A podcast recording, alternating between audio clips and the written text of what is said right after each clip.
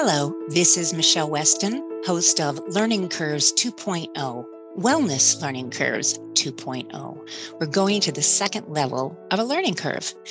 As you guys know, every week I have a guest, and we talk about a lot of situations and things that come up having a chronic condition or having chronic conditions, whether you're a patient or the caregiver or the spouse or even a family or a friend that really cares about the person. And you may be that person they care about.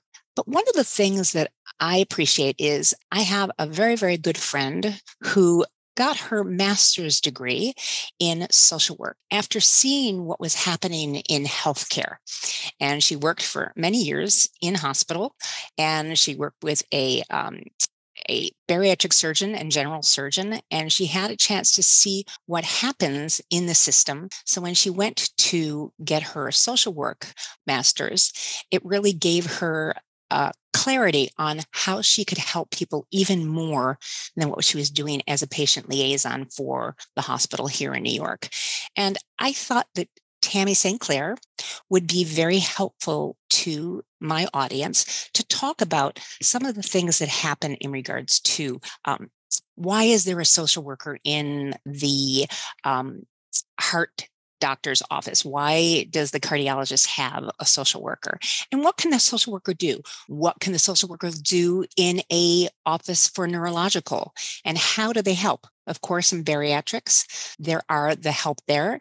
And what about with kids? You know, that's a really, really big area for social workers. What happens if you have uh, autism, if you have somebody on the spectrum and you don't know what's going to come up because this is a brand new landscape for you?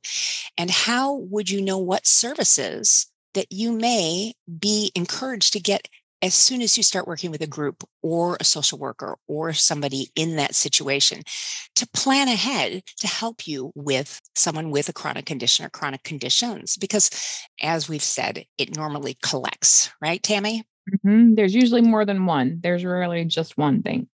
And eh, what have you seen happen? And i know that you both you and i have experienced both ends of that because it's happened both, you know, for both of us to start with one and then sort of collect more. And then sometimes we're able to actually turn around some of our chronic conditions, which is also beneficial and why you talk so much about bariatrics and have gone through that landscape like I have and have had success in getting rid of high A, you know, A1C issues of taking care of other things that showed up that suddenly are much easier on your body. So I think when you have a chronic condition or you are a loved one for someone with a chronic condition, you can often feel overwhelmed by not knowing what to do next and or where to go or just being so consumed with the situation in the moment that you don't even get a chance to think about what could be next. And I think that's where having and utilizing the services of a social worker that might be in a doctor's office becomes to your benefit because the doctor has them there for a reason. There are going to be services that you may need to access that you have no idea A, that those services exist, or B, how to go about obtaining those services. So, um, utilizing the social worker that works in that office because this is something they do all the time. They're able to see down the road because for them, it's become a routine. Oh, this is what's going on with you. Okay, I know that in six months you're going to need this, or in a month and a half you're going to need that. So we can get you on that road already. Um, and some things are immediate need, right? Uh, yeah. may have a, a condition that affects your balance. So, getting around public transportation can be quite scary when you have to go up and down stairs or escalators or, you know, waiting on the curb for buses. So, there's services that the social worker can obtain for you to get direct transportation from your home to a doctor's, you know, appointment and from a doctor's appointment home. So, and these are in every, we know in the US, that's in every city, correct? They may be, they may not be. You know, oh. New York City is fairly um, provides a lot for their citizens, and New York State with uh, you have if you're on a Medicaid um, program, they can get you the transportation. It just depends on sort of your state's philosophy on how they see helping their citizens and how they see supporting them. Because um, some states do a whole lot more. I know I've talked to people in other states and I'm like, well, you should do this or get that. And they're like, we don't have that here. So it really is important for you to find out and work with your particular social worker because they're going to know what's available in your city, in your state, what you can access and utilize. I think that's good to know. And in regards to not just um, issues in regards to um, getting around, it's also things like setting up that if you had a child that had to go into a group home with a situation, social workers have that information. Right. And what you need to do ahead of time in order to qualify or, or get that child qualified to be there and what kind of testing and what kind of milestones do they need either need to hit or need to miss in order to qualify for an, an inpatient setting or a home setting of some sort. Um, so they may need to have attained um, some level of feeding themselves, but they don't necessarily need to be potty trained no matter their age because they at the at the home or at the live-in facility will be able to do that and they will work with the the child to do that.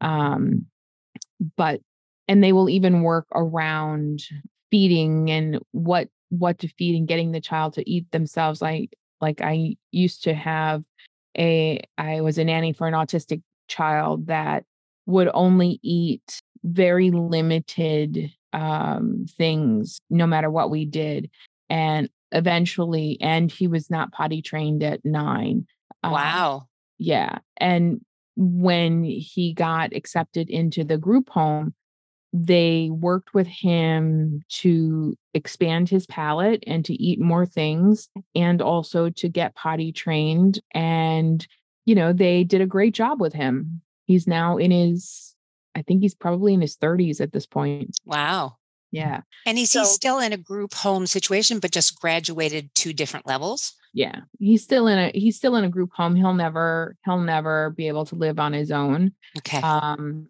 because his autism was so severe. He was severe on the spectrum. But you know, it's it's better than him, you know, not being able to do anything and really living a very limited life. They've been able to work with him to get him communicating on a pad um, and with sign language, which a lot of parents and stuff are are used to or they're trying to do themselves. But we really struggled to get him to utilize any of these things. And when he went to the live-in facility, they were able to just, you know, do it because they had, but had the family that I lived with and worked with not been doing the things ahead of time to get him qualified to be there. And each each group home each uh, residential school each of those have different uh, requirements. And so working with social workers that deal specifically with that program that physician's office you know you may have a heart condition and like i have a cardiac cardiology's office that has a social worker and she deals with a lot of things in getting services for home, getting services for the transportation back and forth to the doctor. And as things go on, you know, then she helps to reach out to a hospice company that they work with when things get, you get to end of life care. So don't ever think, you know, and I think this, a lot of people do this. They always think, oh, well, I don't want to be a bother. Mm right? Yeah. That's, yeah. Yeah. As a social worker, you're not being a bother. it's our job. We chose to do this. It's okay. Right. Unless you're being, unless you're being impatient with us, you know, and thinking that you're the only patient that we're working with, that's when it gets to be a bother because now, because I'm trying to keep you calm and right. know that I'm working on your things while I'm working on somebody else's, that's when it gets to be overwhelming and, and a and a bother. But most of us as social workers, it, just be nice to us because we know you're in pain. We're probably feeling your pain as well. And we're working as fast and as best as we can to get you exactly what you need. That's great. That's helpful information for people. Uh, the other thing about um, social workers is what's the difference between a social worker and a psychologist or a psychiatrist? Why do we have different levels of how we help people with health care or for social workers i think the the the uh, landscape is much bigger correct right so in the 60s um, psychiatry became a big thing with medical doctors. So in order to become a psychiatrist you had to be a medical doctor and so they would dispense medication but also do talk therapy. Then in the 80s or so um, and this is all very funny that you're asking because this is all social work history which is good because people never social work thing. Right. So so so psychologists became the next up and coming mental health providers. So, what began to happen was psychiatrists would still be the medication dispensers and some talk therapy, but then psychologists became the talk therapists. And okay. while psychiatrists maintained the MD, so they retained the ability to prescribe medications. Then time goes on and social workers start coming up and they've been doing a lot of community work social work started in the community and getting services in the community but then they became getting organized and and working in child protective services and all of these things. And it wasn't until the 90s 2000s where social workers began being licensed and then they have we have started to now do more talk therapy Okay. Taking talk therapy off of psychologists' plates because there are just not enough, right? So right. first there were not enough psychiatrists to do it. now there were not enough psychiatrists and psychologists because people need to talk. We're we're more and more becoming um, less community oriented and less family community oriented uh, as we our lives expand and we move to new places we don't have childhood friends anymore you know we we we don't have family living all around us. So you still need people to talk to and you may not be a person who makes friends easily or friends that you can trust easily. So it became oh well we need more talk therapists. So now licensed social workers have taken on a lot of that role. So we do a lot of the early talk therapy a lot of the early sort of diagnosing is this person is this person going to need medication? Is this person going to need a higher level of care? So we can do all of that early intervention and also psychiatrists and psychologists they pay attention to your mental health. That's okay. what they do. Yep. Social workers we pay attention to your environment around you. So we oh, interesting. bigger, okay. Bigger so picture. it's not just your mental health but it may be your home life that's contributing to your mental health. It may be your work. It may be the illness that's contributing to the mental health. And so, social workers, we take a very holistic view of the person and of getting that person um, all of the services and help that they need besides talk therapy. So, if I see that I'm working with you and you have a major depressive disorder or you're showing signs of that, I can still do talk therapy with you, but then I'm also going to refer you out to a psychiatrist who can do an assessment and an evaluation and get you on medication. And then you meet with them once a month, maintain your medication, but you still do your talk therapy with me. And we work through the everyday issues of what is major depressive disorder entail for you. And right? you use a lot of CBT, correct? Cognitive behavioral therapy. How do you feel about that? Everything. We use CBT, we use DBT, we use uh, desensitization, we use everything. We're very eclectic, as one of my social work professors used to say. I love it. It's best to be an eclectic provider because while we can specialize, and there are lots of social workers that do specialize and primarily work in, in one method or m- mode than another we all have very diverse um, buckets that we can pull from because we've had a very broad spectrum ed- education and experience. Like part of my early social work years, One of my internships was in hospital on a very different side, like in hospital Got versus it. in a doctor's office. My other internship was child protection and child abuse prevention. So, you know, I've seen a lot of things and we all kind of come at sort of where do our heartstrings pull at us the most? Mm, where, until we struggle, most social workers also struggle with burnout, like like everybody else and I would especially think that working with that that part of uh, child services and child protective services, that's got to be a big strain on people. Especially, I think that we see so much even on TV, you know, or in a newspaper that tell us that somebody fell through the cracks, and mm-hmm. that feeling must be a horrible feeling. But it's almost like we need more social workers. We do. We actually do need more social social workers.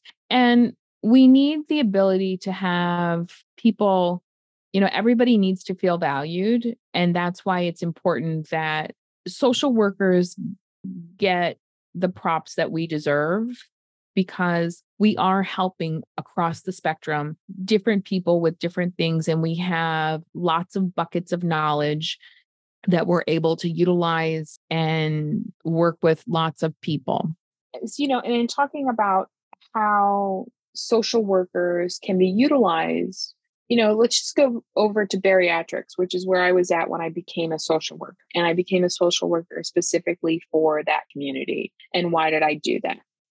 Because mostly when we go into having bariatric surgery and if you don't know what that means it means weight loss surgery we have which is always the last frontier. Tammy knows right. That i feel like you don't get there lightly. You have you know what? Right. in fact social workers i'm going to cut you off for a second. Social workers would be so valuable here because you need to know that you're ready. You really right. need to know not just like you have a relationship with your psychologist or your psychiatrist blah blah blah. You need to understand the medical part of this. This is surgery this is right. surgery for a lifetime, right? So and there are lifetime consequences, both both good and bad. Yeah. You know, not even bad, so, just challenging. I think even more so challenging. When we say a lifestyle change, when we say you're going to make behavior changes, we're serious. Right. What, and what does that mean? And people often will think, oh, well, yeah, I can do this for a year. It's like, yeah, that's the kind of thinking that got you to three or four or 500 pounds. That's the diet mentality. But we're not really talking about weight loss surgery right now. We're just talking about how social workers can help. And what happens is people go into surgery. So they have these massive life changes. And this happens anywhere with any massive life change, right? You get a major uh, cancer diagnosis. There are major life changes that are coming often people don't know how to diabetes manage. too right diabetes heart disease you know uh lots stress management high things. blood pressure and so with bariatrics though it's not only the behavior changes that have to happen right so you can no longer go drown your sorrows in a whole vat of macaroni and cheese or ice cream, a rice, of ice cream, ice cream or rice and peas, whatever your go-to food is, donuts, cake, right? But you also have to figure out how do I make those changes? How do I not go there? What do I do instead? And I'll often tell my bariatric clients listen, we lay you down on the table that day and we take away the coping mechanism that you've relied on for your entire life or most of it because you didn't get to be three, 400 pounds overnight. You've been relying on that coping skill for a long time. And now we lay you down, we change the size of your stomach, we help you to eat less, we help you to lose weight, but we don't give you a new coping skill. That's your job to go learn. When so people need help with that. They need help with understanding, oh, all that stuff you're feeling because you go through a grieving process in bariatrics with food, the same way you go through a grieving process with a person, with an animal, with anything, because here's something that's been such an integral part of your life that has now been removed from you. So whether it's your animal passing away, that you've been taking care of and has been your best friend and that that relationship has ended because they've gone over the rainbow you have to figure out what are you going to do instead? How are you still going to get out of the house? How what are you going to do with all of their toys and things? How soon are you going to get another pet? If it's a spouse or a child who's going through a medical diagnosis and you need hospice, as the as a social worker in hospice, it was always funny to me that I know hospice is end of life care, but people always saw me as the adversary. Really? When I was really there to help this transition. And people would always say, Oh, I don't know how you do this. I don't know how you do that job. I don't and I can understand, you know, people on the outside of hospice don't don't really people are uncomfortable with death no matter what. Right.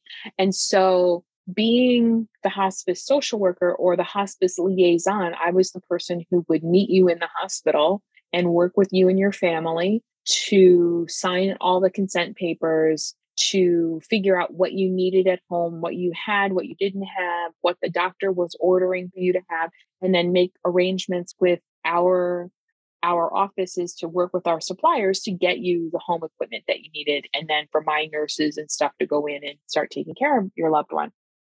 But people would often be so very uncomfortable that they would say oh but i'm not ready to die yet. It's like i'm not here to make you die. Uh, that's not my job. Hospice is there as a as a way i can't change and this is what i would tell people when they say i don't know how you could do this I can't change what's going to happen. I can't change what the disease is going to do because that's the disease. What I can change is your experience getting there.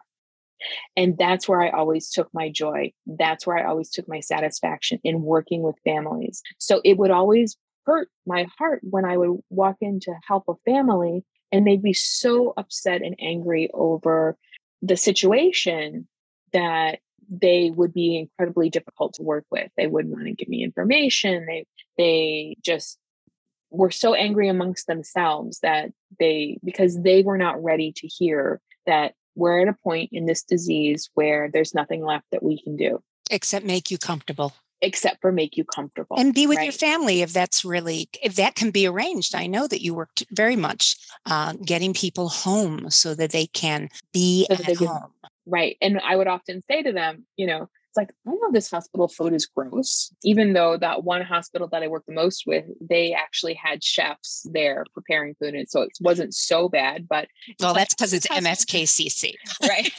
I was like the hospital food is gross. You don't want to be here. You know, you got a dog at home, you want to be able to cuddle and snuggle with that dog. You know, get them up on the bed with you. All of those things. You want your own smells and your own tastes and being in your own house with your own noises. And that's why I'm here is to help make that happen. And so that's what a social worker can do. Then the social workers who actually worked in the home with the families, once I handed everybody over, then they would come in and they would work with the family going through the transition stages. So the nurse would come in and they'd be dealing with the effects of the disease. But then the social worker comes in and deals with the emotions around that. You know, oh, this this person has younger kids at home. This person has elementary school kids. This person has teenagers. This person has a spouse that themselves are dealing with a similar diagnoses, they're just not as far along on the spectrum yet. So they're watching in their spouse what could potentially be happening to them in a month, in a year, in six months, right? So there's always lots of dynamics going on in a household. And social workers, we all have uh, had enough internships, had enough schooling, had enough uh, experience in things that we're there to help. We're there to comfort. We're there to give guidance. We can't tell you what to do. We would never try and tell you what to do. We can tell you this is what I would right. Right. You can this suggest and give you mm-hmm. options, right? Knowing what I know, this is what I would do. And now talk to your doctor. Maybe your doctor hasn't thought about that. Maybe your doctor did think about that, did say that to you, and you blew them off because you didn't think that that was going to be sufficient for you. Now you hear it from a social worker, you hear it from someone else, and you're like, oh, well, maybe we should revisit that idea. And so social work has changed so much since it started in the early 1900s providing community services within communities, mostly lower socioeconomic communities, um, both a place for healthcare to happen, a safe space for abused children and spouses. There was always some element of that uh, community service and community working there to now social workers being involved in so many doctors' offices, providing so many services there, and then also starting their own practices to become to be therapists. And sometimes is very it's very jarring um, because sometimes people discount you because you have an LCSW or an LMSW, and well, you're not a good therapist because if you were, you'd have a PhD or you'd be an MD, you'd be a psychiatrist. And sometimes, true, I can't diagnose and give you medication like a psychiatrist can. But we all have our different roles now. Psychologists are mostly at this point, they have moved up as we're backfilling underneath. They're now doing mostly diagnosing for severe illnesses, so severe mental illness, right? So that they can then send over to the psychiatrist for medication. So I can send to a psychologist here, this person I think has these things, rule out these things. We're sort of the first line at this point. Then the psychologist can do more of that sifting and sorting and stuff and see who actually does need to go on to the psychiatrist for medication, who needs very specialized, um, doesn't necessarily need medication, but needs a very specialized treatment plan and style of treatment but also psychologists are now doing a lot of the diagnosing for children on the spectrum, adults on the spectrum, ADHD, ADD, you know, what used to be um, Asperger's, which is now just on the spectrum of autism. So that has become more of what psychologists are doing, the learning disabilities things, who needs what, because now social workers are doing a lot of the talk therapy and now coming up behind us social workers uh, um, there's this new group called mental health uh, mental health provider mental health mhps mental health professionals something like that. And so they've had less schooling than us. Their education is very directed in a very narrow window around mental health um, but they're starting to do talk therapy. And and it should be our goal that we work ourselves out of jobs right? We yeah. we working ourselves out of a job because people are getting better. People yes. are learning how to manage their emotion. People are learning how to manage their stress and anxiety and fear and anger and all of those things. So we should be working ourselves out of a job. And so that's kind of what's happening is we need more talk therapists. So this uh, mhp has come up is now doing talk therapy as well as uh, social workers but then they can if if they get a client who's got issues that are outside of their scope of practice they can then refer to a social worker. We can then refer to the psychologist. The mhp can refer to a psychologist. So there's but an mhp is not going to do all of the social intervention stuff. I'm sick i need this i need that i need help paying for my medication Got I it. need i need food. That's where social workers are going to be able to come in and like i as a social worker don't know the procedures around um, applying for medicaid or applying for you know food assistance but i certainly know social workers who do that right? So i can get you connected with people who this is what they do. So we all work together. Social workers are we're a very community uh, oriented group both as individuals and as providers. So it sounds a lot like um, what we see in regards to health and wellness coaches. Why do health and wellness coaches today want to look for um, the ability to have the MBH HWC, which is a board certified health and wellness coach as opposed to a certified health and wellness coach. We have different organizations. We pay, you know, we pay just like as Tammy was talking about social work, we pay for insurance because we want to make sure that everyone has their limits, just like she's talking about social work. And I've Everything. talked, yes, and I've talked about that as a health and wellness coach. I'm here to partner with you as a coach and coachee. You mm-hmm. have the answers within you, and I'm here to ask you powerful, motivational questions. And with that, we develop a partnership so you can tap into yourself and help yourself. Oh, yeah, I knew about that. I didn't think about, right. you know, those kinds of questions. Exactly. We keep turning on light bulbs, and that's what they're there for. But right. we're not because there. I don't know yeah. all of that stuff about you. You don't know all that stuff about all of your clients. And one thing that both, because I have, I'm a licensed, I'm a health and wellness coach as well. Um, and one of the things, like you just said, our client knows themselves the best. Even when they sort of throw up their hands and they say, I don't know, I don't know, there's something inside that they're just afraid to say right? They're they're afraid you're going to make a face at them. You're they're afraid that what they're going to say is going to be invalidated. There and sometimes you know that tends to be the last thing of my sessions with some of my clients is well what do you think? Well i don't know. Like well i think you know having some time to just think on it because i think you have the answer I can support you in the answer. I don't I I do not have the answer for you unless it's something that's obvious. You're in an abusive relationship and you need to get out. That's something different. Sure. Right?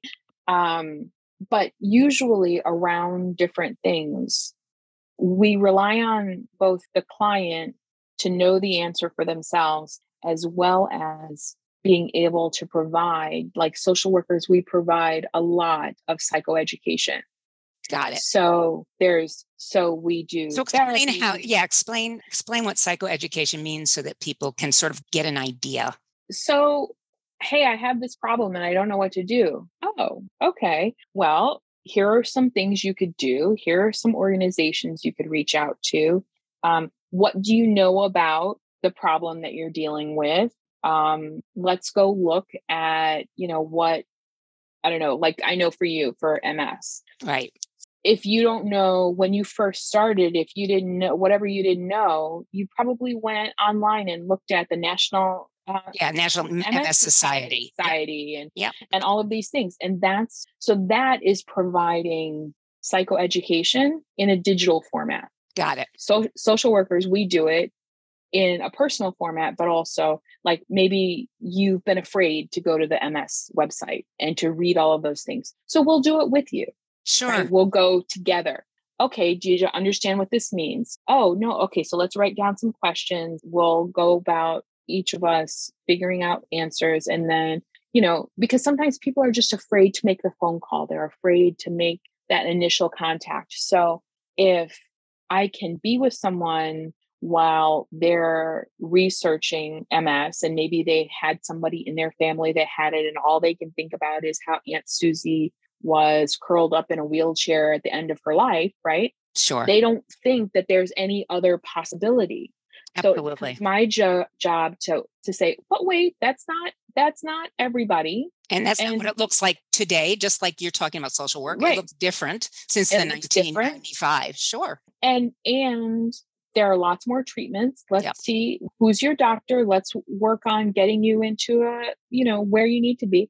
And so that's what social workers can do and can be utilized for. And we do a lot of community therapy. We work in a lot of agencies. We work in a lot of schools uh, working with kids that are dealing with their own behavioral issues and problems. They're dealing with homes that are neglectful or abusive so the or there's no dad like you and I talk about. There could be, you right. know, a little boy who has no father figure, no male figure in the house, and it's an auntie, a grandma, and mom's doing two jobs, and the right. child. Eh, that's that's that's a difficult thing for kid because you have no um no one to look up to. Right. And so, you know, but then that go, again goes back to the community, right? Yes. And so then getting involved or, or knowing, you know, what does this community need? I'm working in this particular school that has kids coming from this community. What does that community need? And every community is going to be different because you could have the same issues in different communities. So, like a school that has, let's say, 50% single parent families in an inner city versus a school with 50% single parent families in the suburbs, their issues are going to be completely different, even though the common factor is being a single parent family. Yeah. Right. And what if you have a child who has a chronic condition and it is a single parent family? So right. a social worker would be brilliant to have brilliant. that help. Right. Because we're going to be the ones that, while we may never have dealt with that yeah. you'll find out. You'll find out. Well, we find out. We have the ability to make phone calls. We have the ability to ask, um, you know, educated questions. We can figure out, wait, are you really the right person we should be talking to? or should we be talking to somebody else? And it's funny because social workers, and I am very guilty of this, I am a much better advocate for my clients and the people that I work with than I am for myself. But then she because, brings someone who's a patient advocate with her because she knows better. and you guys hear this all the time. You know, I want people to become their own advocate. Tammy knows that after 15 right. years of friendship. But there's also the ability to have someone to mirror and having a patient advocate and, and to be on the outside of the situation absolutely kind of just reflecting back right? It's very hard. Social workers yeah, do a lot of hard. reflecting back to our clients. What did we hear you say? What what do you think you said? What did we hear you say?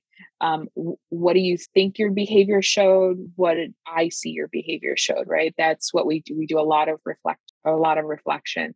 And when you're the one sitting in the chair, it's really hard to reflect and have stuff thrown at you, right? Look in a mirror.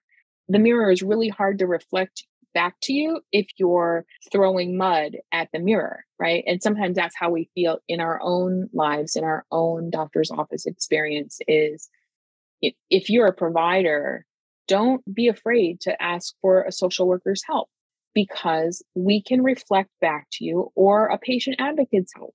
Just because this is your profession doesn't mean that as the patient in your profession that you're going to be that great at it some of the hardest patients are doctors.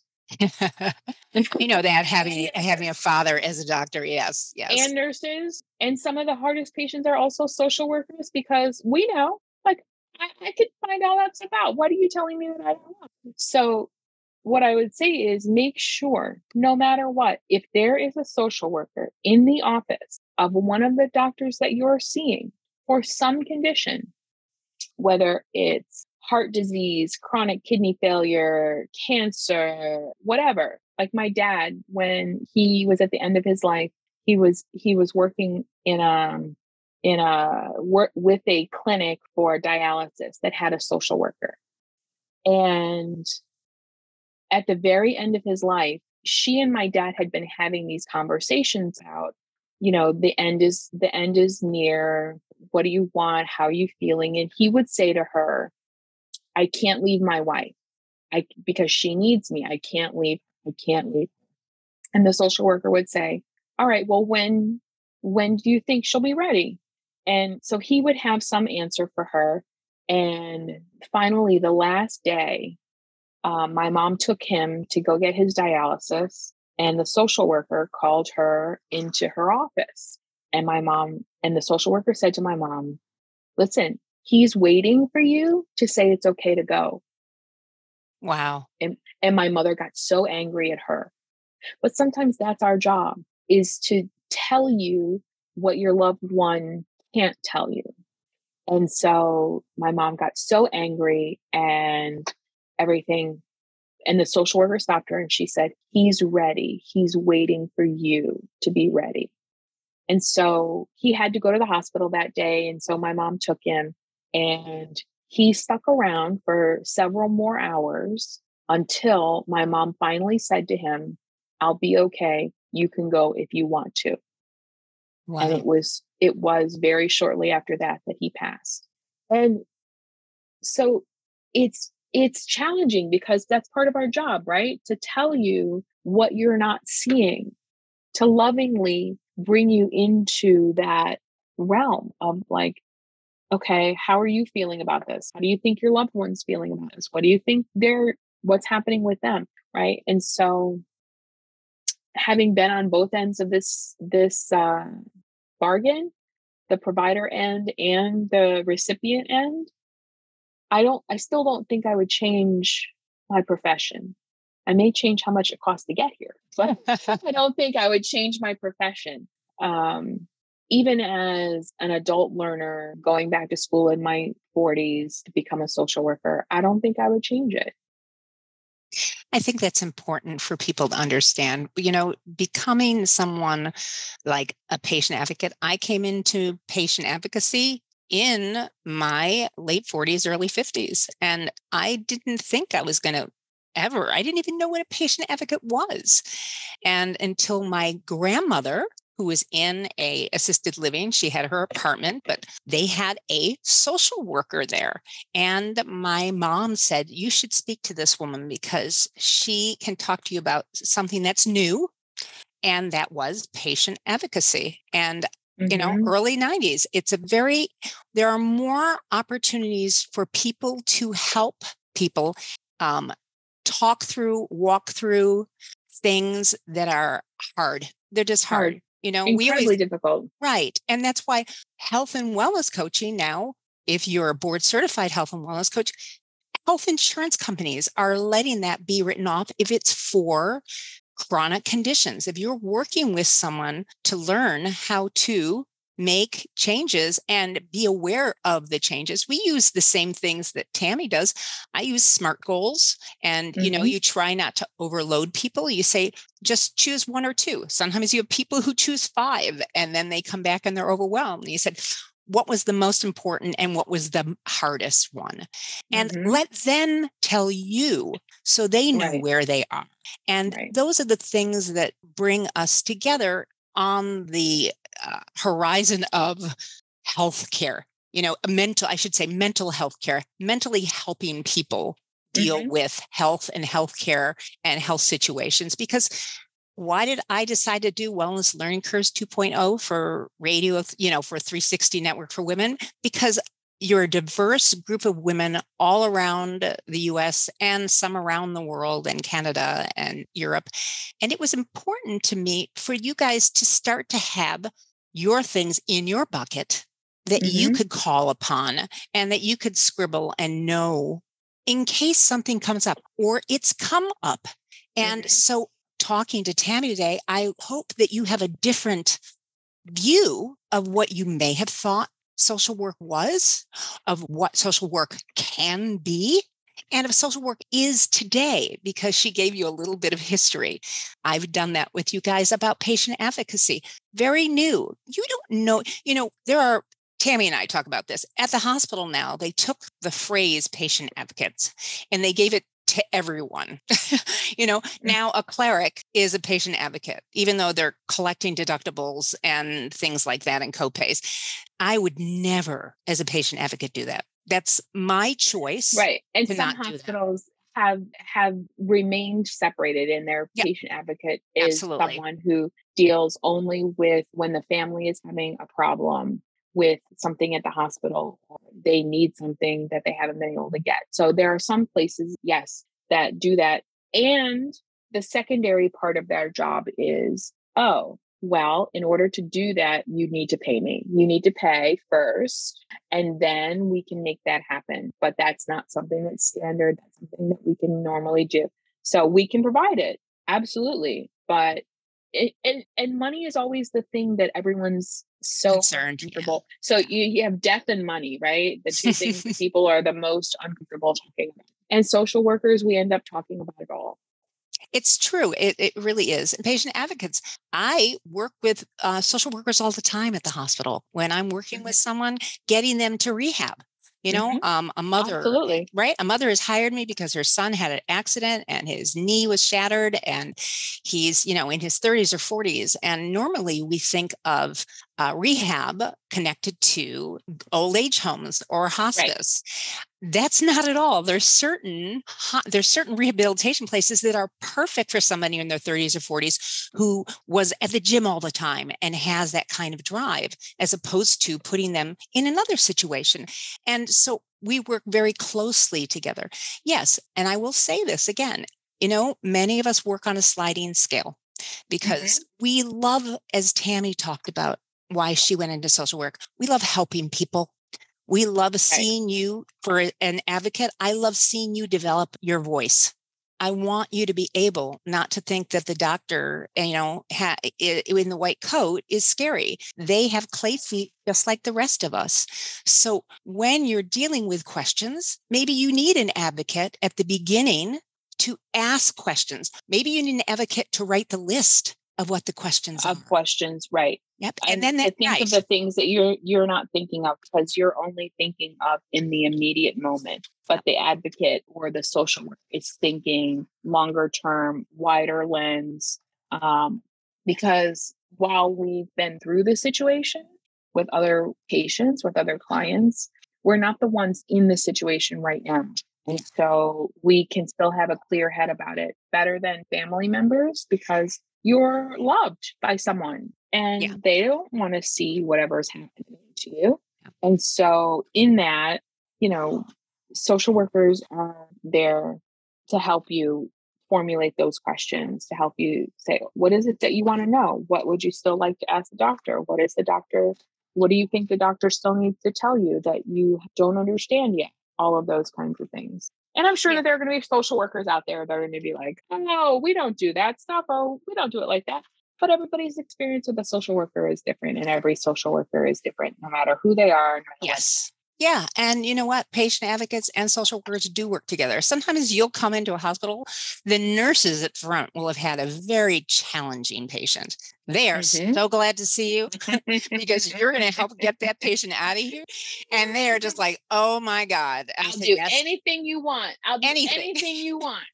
Because mm-hmm. you know we're all in the end trying to help a patient That or a patient. caregiver or you know a family member That uh, family get that loved one home. right and get them to the next phase and that's what we want for people it's like those moments where you sit in a doctor's office and the doctor you feel is talking way over your head if i'm sitting behind a patient and tammy would say the same thing for her if she's doing that i'm taking notes and i'm also prompting you to ask questions but i watch your whole back go up when they say you know so we need you to do this and this and this and this and i'll see you in six months and then they sort of close your folder or like stand Mhm. up and I know, Because they're done, but you're not. yes. So right? I will, They're yeah, done, but you're not. right. So I have to say, Dr. Jones, Miss Smith, I don't think is as clear as you need her to be to comply to what you're asking her for the next six months.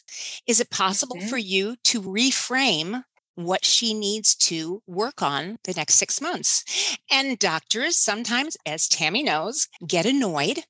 But you know what? We're there for the patient. Patient. Right. And so we will like wait. And then a patient sort of, you'll walk out and they'll go, I could have never done that. It's like, that's why you hired me.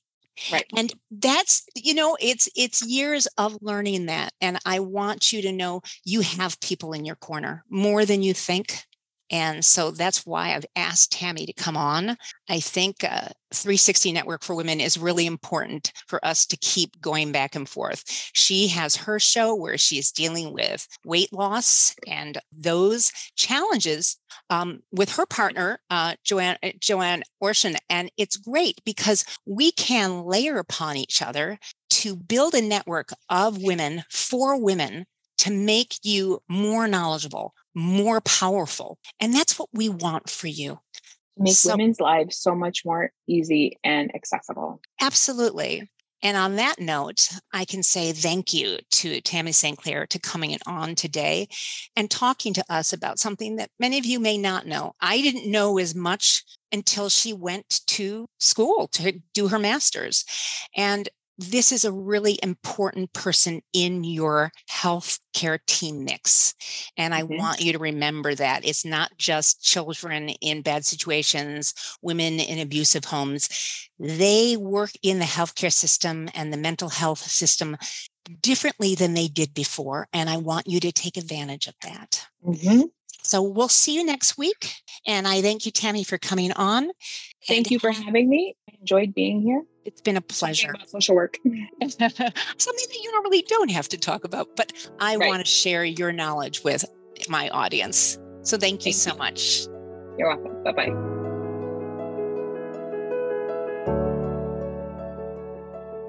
Hello, my name is Michele Weston. I live in New York City with my husband and also my senior terrier. And I am thrilled to be joining 360 Talk Radio for Women on Sunday mornings. Now, who am I to be coming into your home? Well, I'm a board certified patient advocate and I hold certifications for integrative health and wellness coaching with a focus on nutrition and earn my master's from Maryland University of Integrative Health. I also uh, earned professional graduate certifications in patient advocacy, in bioethics, health policy, and public health from Sarah Lawrence and mostly Loyola University, Chicago. It gave me a window to our healthcare, and I'm ready to share with all of you who may be a patient, a caregiver, a spouse, a family member, or a friend for a person learning to ride the curve in living with a chronic condition and struggle with how you go about making lifestyle changes and shift into the best ways and tools to live your best life. Like my many years in numerous magazines at Condé Nast and Hachette, and also at Hearst, I want to share with you how you can develop better body image with changes that may occur with a chronic condition, like obesity, and have a stronger self-esteem in the face of obstacles that you may have with a chronic condition so that you too can overcome the things you're worried about with your lifestyle, how it was and how it will be. How will our hour be spent?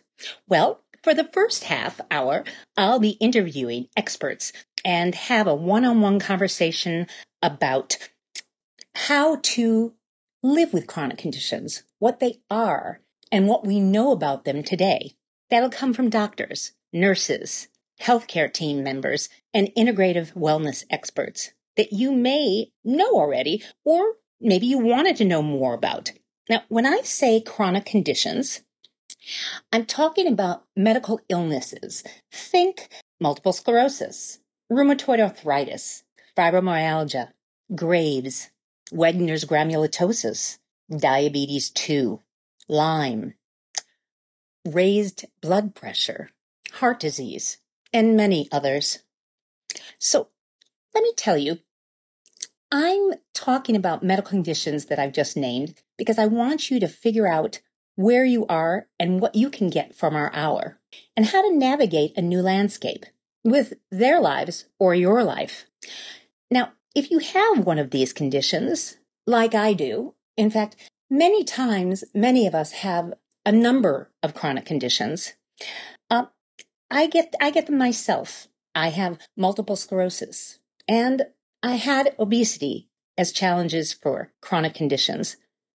So in the second half hour, I'm going to be wearing my wellness hat as a support coach and sharing my personal thoughts, what I've learned, great tools, and responses for how I handle people's questions or queries in living with multiple sclerosis for 21 years.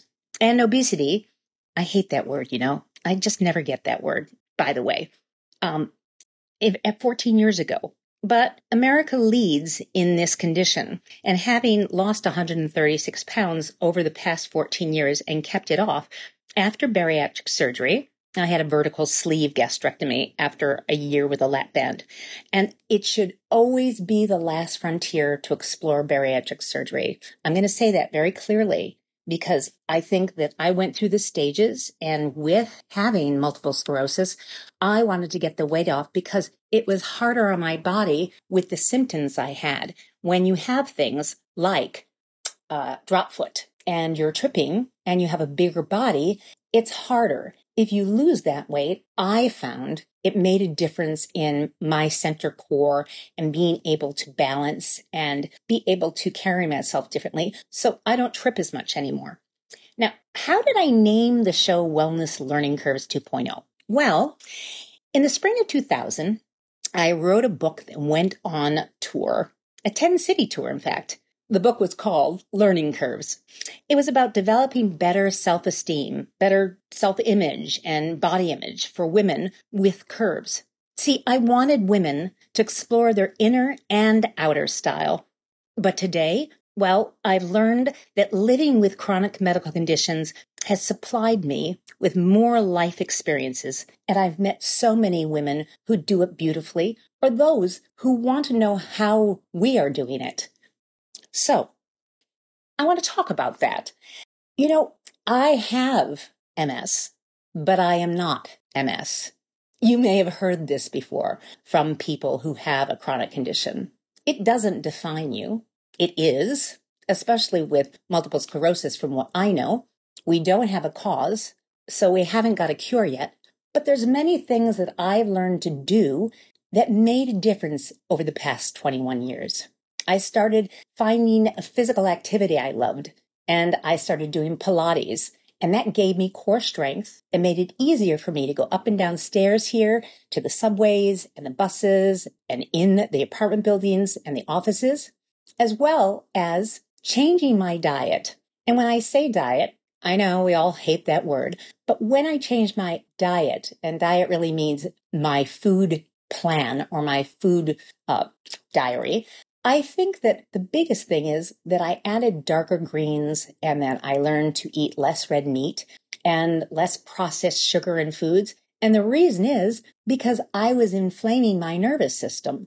And when I learned myself with a nutritionist and a naturopath, I learned that it made a difference if I wasn't inflaming my nervous system and it was easier for me to function. I had less brain fog. Some of you may know what that is, and we'll talk about that later. But it made a difference. So every day I get to learn more things, and I have my own role models. One of them was Emmy. Emmy is a blonde, gorgeous, size 14, and I say that because it's important to know she is the average size of a woman in America. Size 14, and mostly Emmy is much taller, but most of us are 165 pounds, a size 14, and five foot four. We don't think about American women that way, but we all come in different packages and we all have different conditions. That's why I'm putting them together. Emmy said something to me that I want to share with you. You know, I don't think all women can be role models for one another. Well, actually, I do. We already are. Whether we like it or not, we look at one another's lives and compare them to our own.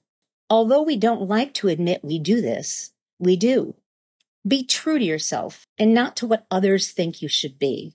That's a big thought. And I want to leave you with this because it's really important.